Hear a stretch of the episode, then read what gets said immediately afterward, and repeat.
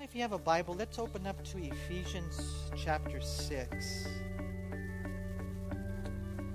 And this morning I was just uh, spending time with the Lord, and I just felt like God wanted us to cover this chapter.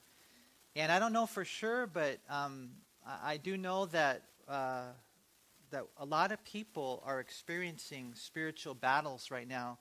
It's like a tug of war for your soul, you know? I wish that we could all kind of like see the invisible realm right now. If you could see the, the air, so to speak, uh, that dimension where there are angels and demons, you would see them swirling around right now, you know, battling for souls, trying to distract you, trying to defeat you. And so this morning, as I was praying and just asking God, you know, this kind of laid on my heart and it wouldn't go away you know, for us to study this section of Scripture right here, where we see the fact that we are in a war, and in the, that war, we have certain weapons in order that we might win the war. You know, I, I would venture to say that a lot of people in the church, even, man, you're getting beat up by the devil. You're getting beat up by the enemy. I can visualize sometimes, you know, people there, they're on the ground, and the devil has his foot on your neck and you're not experiencing, we're not experiencing the victory that God has for us because we're not wearing the armor that God has provided for us. You know, I know it's a silly illustration, but um, what's that guy? Iron Man? Iron Man? You know, he's got his regular body, but then when he puts on the suit, it's a completely different story. That's the way it is for us. You know, if we're not wearing the armor, then we're going to be defeated by the devil. And that's the last thing that that we want. You know, I was thinking about just how we want you guys to experience that victory in your life, in your marriage, in your ministry, in the calling, in the purpose, in the plans that God has for you. And uh, if we're not really careful, unfortunately, I think a lot of people do end up losing many battles in their life, even as Christians. And so, prayerfully tonight, God will use this text in Ephesians 6 10 through 20 to give us that victory. You know, I've mentioned to you guys many times that the Christian life is not lived on a playground, it's actually life on a battleground. And what we're going to see tonight is the devil doesn't fight fair. It's a wicked and dark warfare that we're in. And so, what we have to do is we have to make sure that we know that we're in this battle and fight it with the provisions that God has provided. You know, I think I told you guys the story about the little girl one time, and she was uh, corrected by her mother for kicking her little brother and pulling his hair. You guys remember that? And so, uh, you know, she's like, What's up? Why you kick your brother and pull his hair? Oh, why'd you let the devil make you do that? And she said, Well, the devil made me kick him, but I pulled his hair on my own volition, you know. And uh, I don't know how it all works. You know, we got fallen bodies and we live in a fallen world and it makes an influence upon us. But never forget the fallen angels that are fighting against you. In one sense, it's kind of like they're the ultimate source of evil. I remember uh, a true story about uh, this one mental hospital. What they would do is they would uh, check to see whether or not an individual was ready to be released by putting them in a room where there was a mop and a bucket and a sink. And they would sit them in the room and they would put the water on. And the water would run, they would stop up the sink and it would roll, you know, into the room and stuff. And they would tell the person that they're testing whether or not, uh, you know, we're going to leave the room and so we want you to take care of this problem. And so what they found is that a lot of these mental people, what they would do is they would see the mop and the bucket there and they would just mop it up the whole time rather than identifying the source of the problem and turning off the sink. So if they turn off the sink, they're ready to be released. If all they did was sit there and mop, then they would stay in the mental hospital. And I think for us, in one sense, that's kind of the way it works, you know? You got to know that the ultimate source is the devil and his demons and his lies and the way he manipulates people and the way he orchestrates things. You know, God allows it, but he's testing us. And so that's why this passage is so important because we got to know that the ultimate source is our enemy. You know, it's hard sometimes to tell if it's him or us, but either way, we got to know it's a battle and it's dangerous. 1 Peter 5 8 says, Be sober, be vigilant, because your adversary, the devil, walks about like a roaring lion, seeking whom he may devour. Now, I have to make a confession. I don't know if this is okay or not. You guys are probably going to think I'm weird from this point forward. But I'll tell you this, man, that sometimes I'll go on YouTube and I'll check out videos of lions hunting down other animals. Do you guys ever do that? You know, next thing you know, it, you know, it takes you to these other videos, you know, snakes and bears and all that kind of stuff, you know. But um, it's a trip. You know, the videos are all there, and you see the lions. And you guys know huh, how they're watching the herd they're waiting for the stragglers. And you know, that, that, that lion, he wants to eat some meat. And eventually he goes and he devours one of those animals. That's what the devil wants to do to you.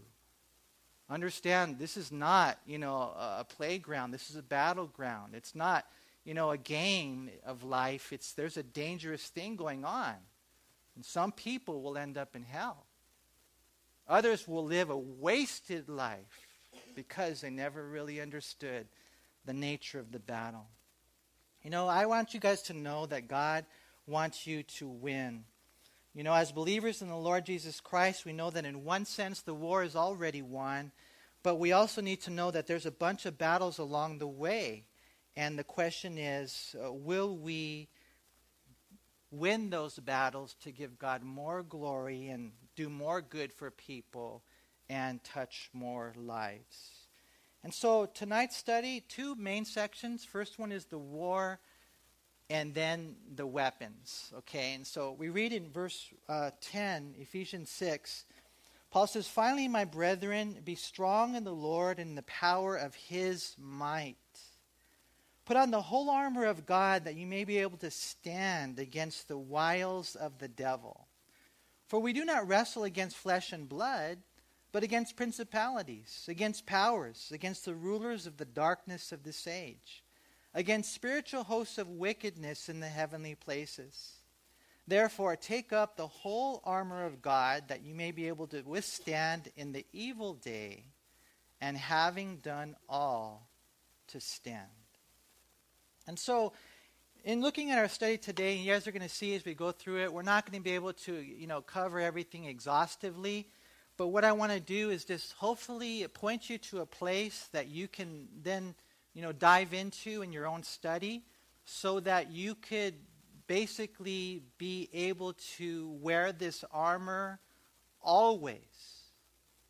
Always. All the armor. Always. That's what we're supposed to do as Christians. Now, in the war, we see the first thing right here, and that is that there is a strength that is necessary, right? Look again in verse 10. Finally, my brethren, be strong in the Lord and in the power of his might. You know, and, and I, I don't know, you know, there's two sides to this. One of it is you got to acknowledge the fact. Have you guys learned that you're not strong enough yet? Have you guys learned that?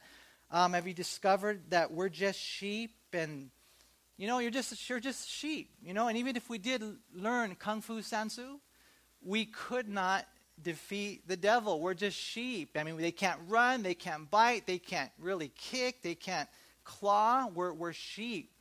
And so we need the shepherd. You can't defeat a single demon. None of us here can. They're angels. They're fallen angels. You read of their fall in Isaiah 14, Ezekiel 28, Revelation chapter 12, verse 9. The Bible says the devil drew a third of the angels uh, from heaven. And so they're demons now. And so we're sheep. We can't win against them. And maybe you're here and you're like, well, I'm not a sheep. I'm a man. I'm a man's man. Well, even if you were a man's man, I'm sorry. You can't lick a lion, bro. You can't. You know? We need God's strength and we need his power. And the cool thing is, is that his power is available to us. I didn't have that power before I was a Christian. I could not say no or whatever to drugs or alcohol or porn or pride. I had no power prior to becoming a Christian, but then when I became a Christian, He took it away. He cleansed me, He gave me His power. And then, as a Christian, as you continue to want, you know, to go forward, you still have to ask Him for that power of the Holy Spirit. You know, it's available to us. You know, Samson, you know, you read the, the Bible and you got that guy Samson. You guys remember him? He was a strong guy. And you read his story in the book of Judges. And so there's a story in Judges 14, verse 5 and 6. Samson went down to Timnah with his father and mother and came to the vineyards of Timnah. And to his surprise, a young lion came roaring against him. And the Spirit of the Lord came mightily upon him, and he tore the lion apart. That's what God will do in your life if you let him. If you let him. You know, and so that's a picture of what, you know, God wants to do. I mean, life is different when you walk in the power of God. Life is different. You know, you, the little things. I mean, we're we're so weak. You know, we got these little short fuses, and someone says something, and you're like, "What's up?" and road rage, and you know, it's crazy the way that we are. You know, or you know, a little something, and you know, next thing you know, you know, your boss, you're so upset with your boss, and you got him a picture of him at home on the wall and you're throwing darts at it or something, you know? And I mean, you know, it's like, uh, you know, you're married and this, you know, girl comes along and she's pretty and you're like, well, I guess I'll have some fun with her. And you throw your whole life away because you don't have the power that God wants to provide. I mean, He wants to use your life to help people, pull them out of the flames of hell and that can only happen when you have the power that God provides. You know, in Samson, we have that picture that it must be God's strength, that it can be God's strength, and it has to be constant. You know, in the Greek language, something that's real interesting about this in verse 10, finally, my brethren, where it says, Be strong in the Lord and the power of his might, the, the Greek uh, grammar is in the present tense, and that means that you have to continuously be strong. It's not like, okay, I'm, i had a good day yesterday, I'm going to kind of ride that wave. It's, it's, it's a life that you walk circumspectly every day, every moment of every day. And so, first word in the war is the word strength or strong. The second word is the word suit uh, if I could just give you guys that word suit. Finally, my brethren, be strong in the Lord and in the power of his might. And it says, put on the whole armor of God. And and any of you guys here play football when you were in high school, or maybe you know little, um, what are the little guys called? Yeah, um, Pop Warner. Yeah, and so you know you're playing football and you got the pads on, huh? And you got the, the, the helmet on, or Imagine these guys storming the beaches of Normandy on D Day without their proper attire as a soldier. You know, there's a certain uh, a suit, armor that we need to wear. We're going to look at it l- more closely in just a minute. But for now, I, I just want you guys to notice that it says right here we're not to just put on a piece of the armor or a portion of it for protection. We're to put on the full armor of God. And so I, I pray that you would know the Greek, remember grammar, it says constantly, you know, wear this, have this strength and, and wear all the armor. So you got to wear all the armor all the time, right? And, and as we're, we're wearing that armor, we're going to be less vulnerable. As a matter of fact, my prayer for my wife lately, for myself lately, is that we would be impregnable impregnable. And I knew that word meant something. I'm like, man, I heard that word somewhere. So I looked it up in the dictionary, and it, it says unable to be captured or broken into, unable to be defeated or destroyed.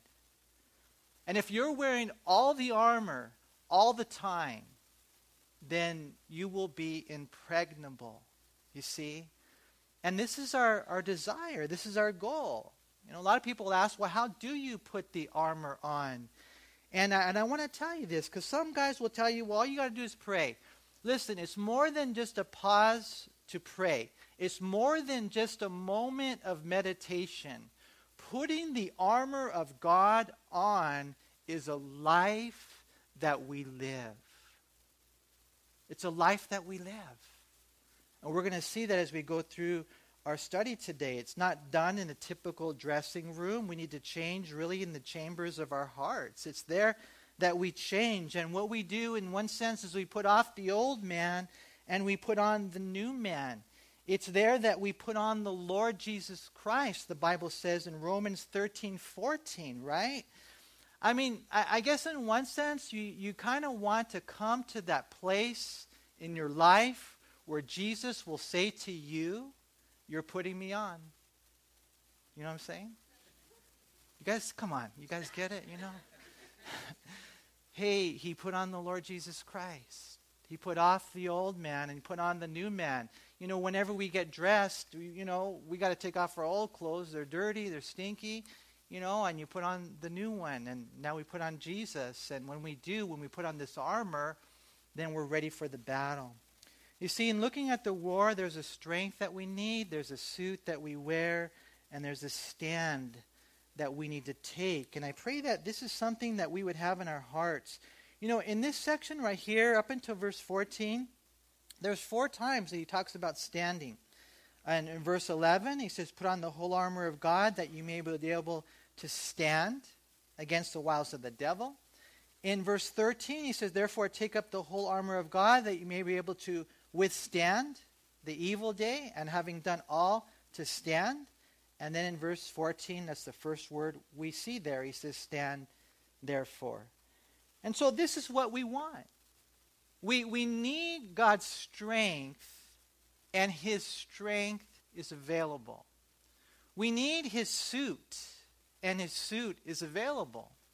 And if we gather God's strength and we wear God's suit, then we will stand. And that's the goal. You know, I, I'm sure you guys feel the same way that I do. Is this it just breaks your heart because we see so many people unfortunately fall. You know, they, they fall, they get knocked down, some of them get knocked out, some of them fall so hard that they fall away. And what God wants us to do is He wants us to stand.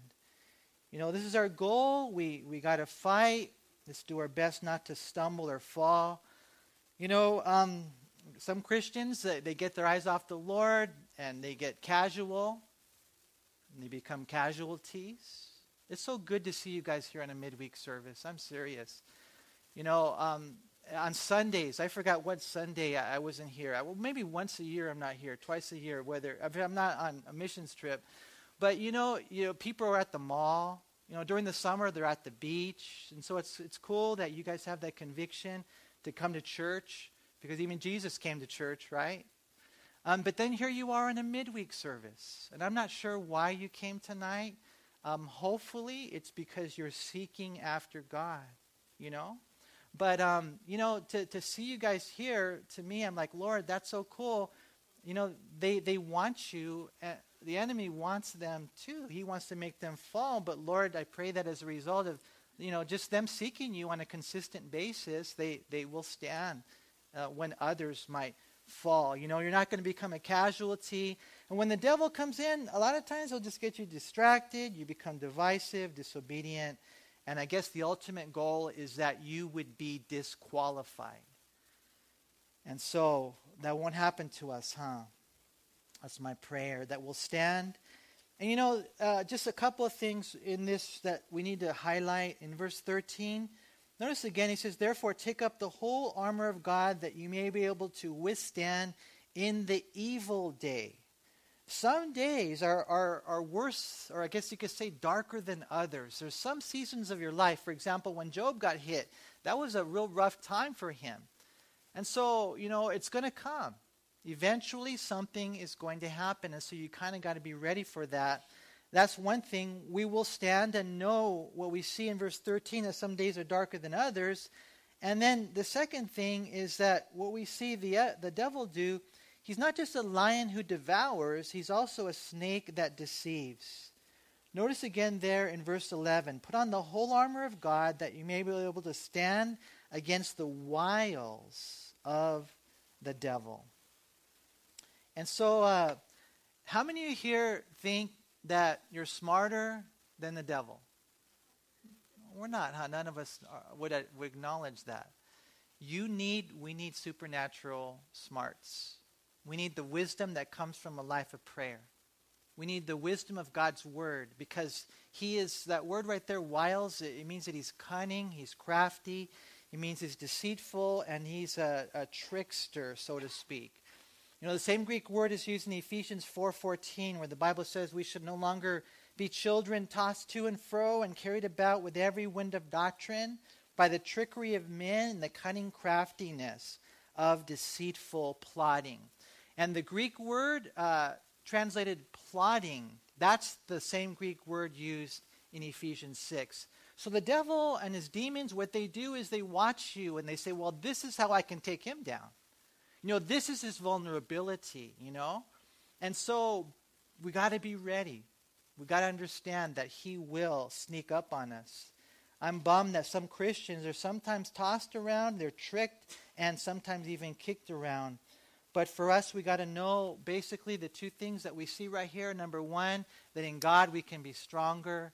And then number two, that in God we can be smarter. We can, right?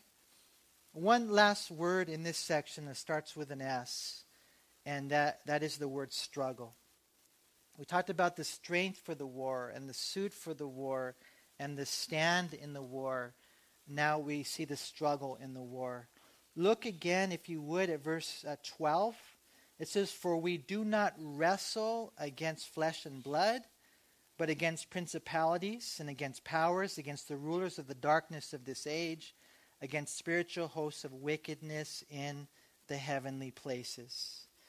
Um, I used to wrestle in high school, and we know that in one sense that's what this word is talking about the the the one to one combat, right? Uh, and, and, praise God for our friends. Or we're going to see later on in this chapter that they, you guys do make a difference, man. As you're praying for people, then that's going to help them. But at the end of the day, it's it, when I when I would go and I would get on that mat, it was me and him. It was me and him, right? And, and in one sense, it's kind of like that. Although we have God in our corner, it's you and, and, you're, and you're wrestling. You're wrestling with demons.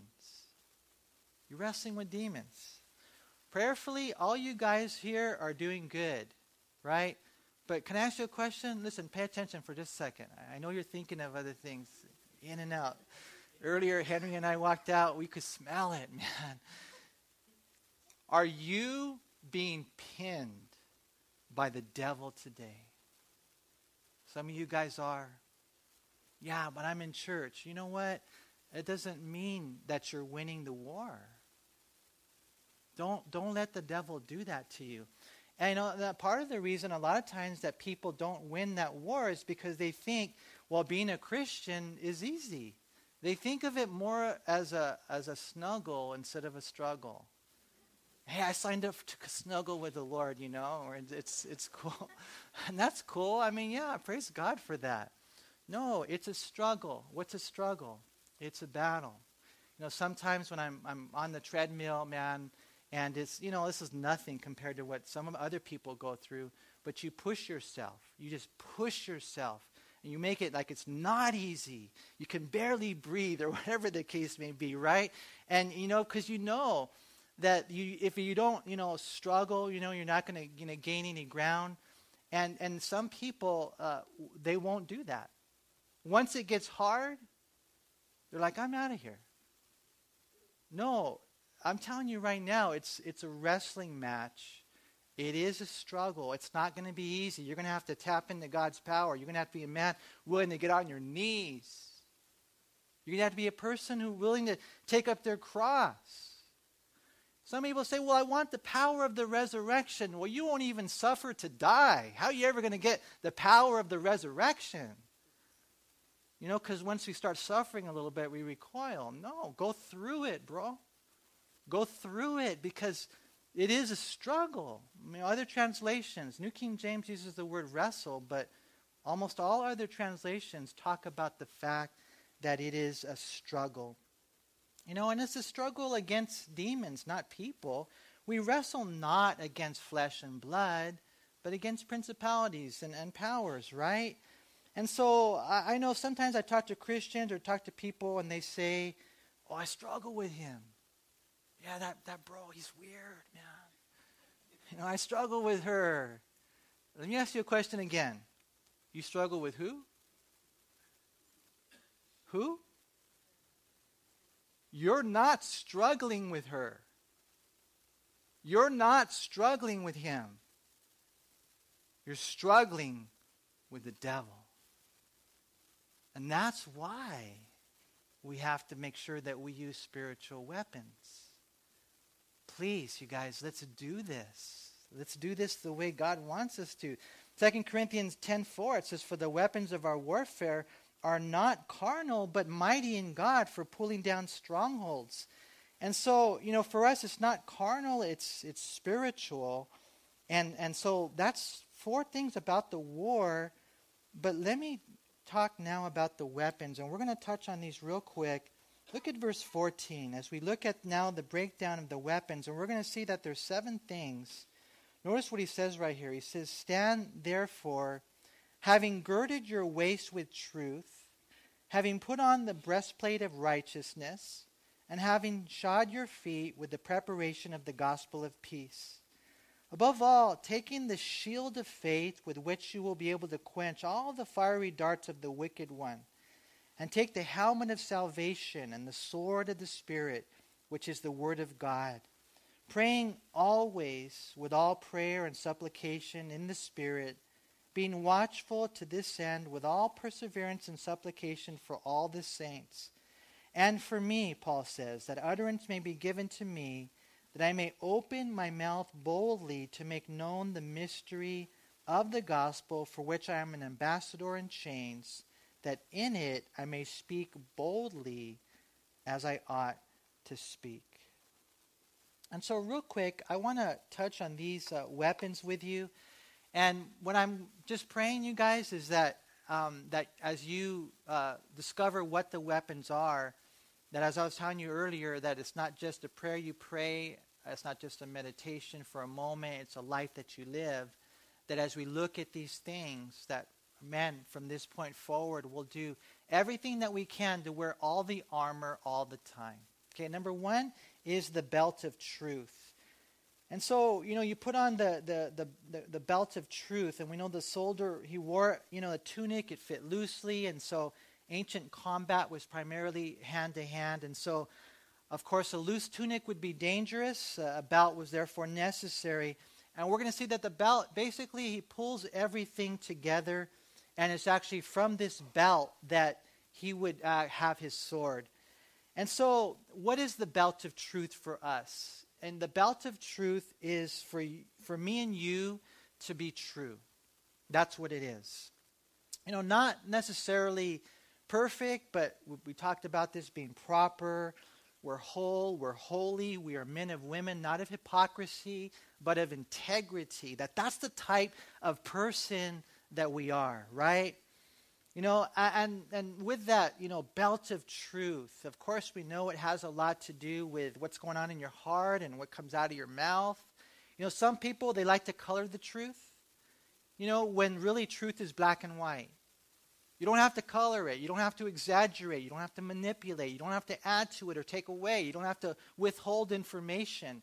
You know, to be people of truth, you won't get anywhere without this belt. And we're going to see that this, there's a reason, I think, that it was mentioned first on the list of weapons. To be men and women of total truth and integrity is of utmost importance. You know, Warren Wiersbe said Satan is a liar, but the believer whose life is controlled by the truth will defeat him. The belt holds all the other parts of the armor together, and truth is the integrating force in the life of the victorious Christian. A man of integrity with a clear conscience can face the enemy without fear. And, and I guess in one sense, uh, what we're saying in this, in this sense is to be like real. You're Christians. You love Jesus. You know, you're not, you know, living a dual life. you're men and women of truth, as Moses was commanded to pick in Exodus 18:21, men of truth. I, I do encourage you guys to clean house and to have a clean heart. And so that's where it starts. But then, secondly, he mentions in verse 14 the breastplate of righteousness. Notice again there in verse 14 stand therefore, having girded your waist with truth, having put on the breastplate of righteousness. Now, this piece of armor, it covered the body um, from the neck down. Now, it's interesting, there were different types of breastplates. Uh, some were a little bit less uh, protective than others. Um, and, and so it's interesting, some of the breastplates would go all the way down to the hips. And, and so here's the way the, the breastplate works, you guys. That, that when you become a believer, you receive the imputed righteousness of Christ to your account. So, man, right off the bat, when you give your life to Christ, you have his righteousness, right? The Bible says, For he made him who knew no sin to become righteousness for us, right? That we might become the righteousness of God, that he may, we might become the righteousness of God in him. He became sin for us. And so that comes to our account the moment that we're saved, okay? But we want to grow in that. The, I think the way it works is that the John 3:30 he must increase, I must decrease. More and more and more like Jesus. And, and when you're more and more like Christ, then this righteousness is kind of like the, the, the breastplate. It grows and we become, you know, more protected. And that's what we need. You know, I'm not saying that you earn it, but there is an aspect of not just the imputed righteousness, but the imparted righteousness not just the positional righteousness, but the practical righteousness. It, there's an aspect of when I start living my life like Jesus, it protects me, it protects my heart, it protects. That's the breastplate of righteousness. And then he mentions the, the gospel shoes in verse 15. Notice what he says and having shod your feet with the preparation of the gospel of peace. And so, can you guys visualize the guy's putting on the armor? Okay, so he's got his, his gird over the, the tunic, and so he puts on his belt. The waist was kind of like the, the center of your body.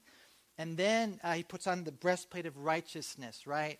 And then he goes down and he straps on his shoes. They would have these hobnails in the soles to give him better uh, footing uh, for the battle.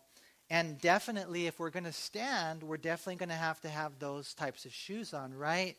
And, and what that is, the, is wearing those shoes, the preparation of the gospel of peace, is uh, having an understanding of the gospel for you and then always being ready to share it.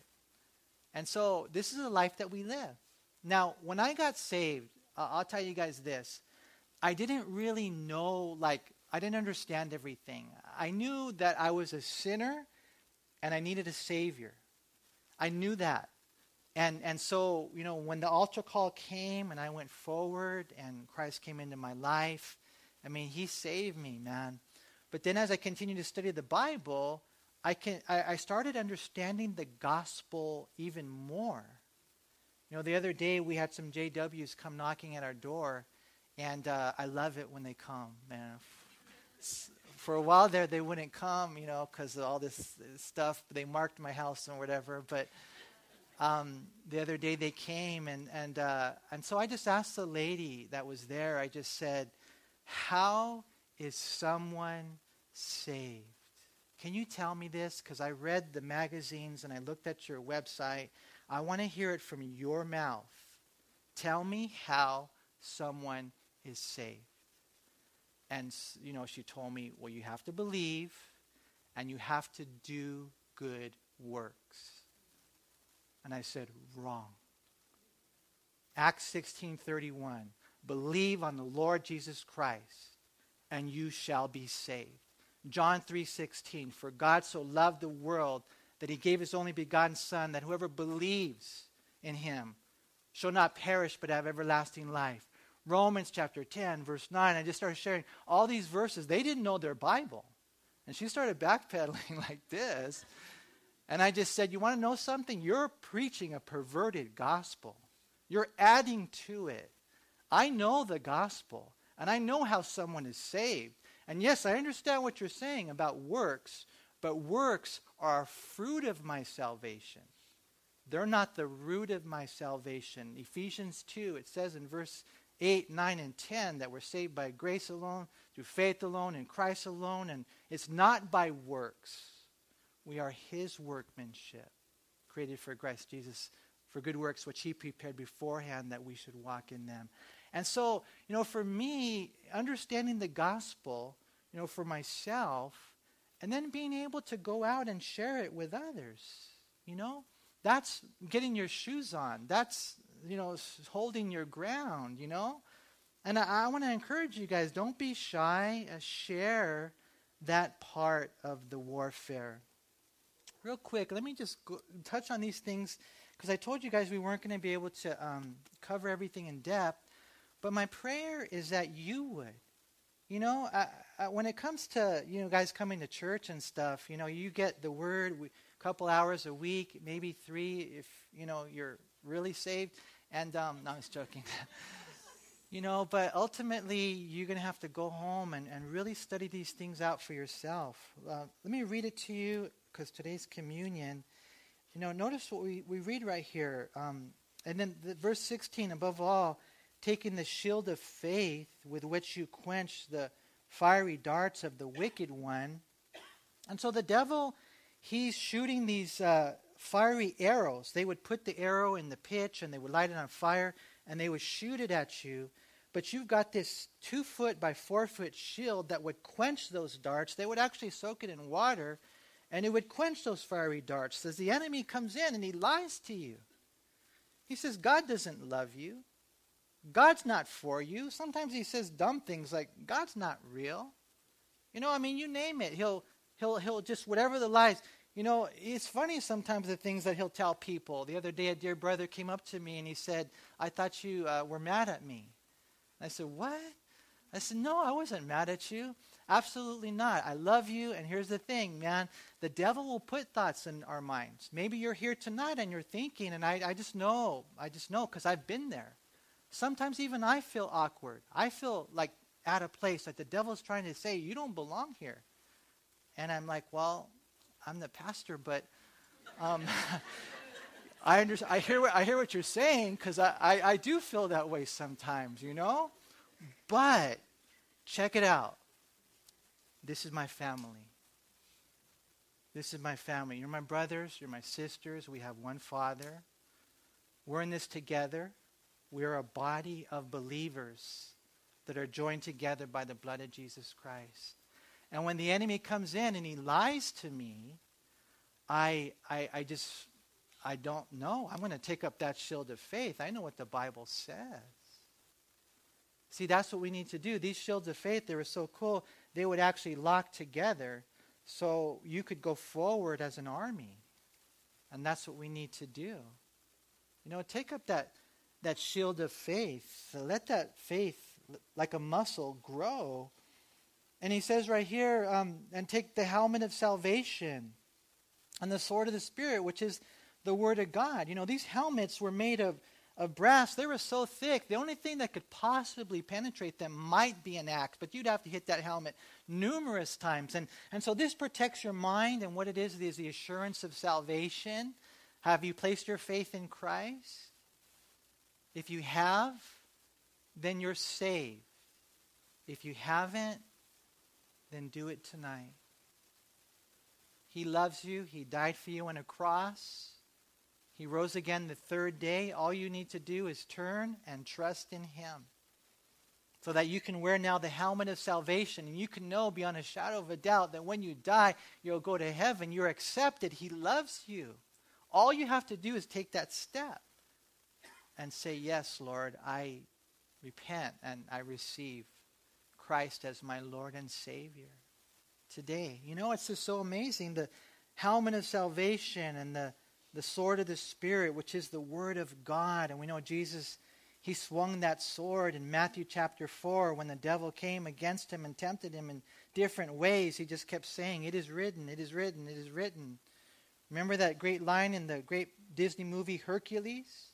The hero's only as good as his sword. And he held up the fish. You guys remember that? Our sword is the word of God. Think about that.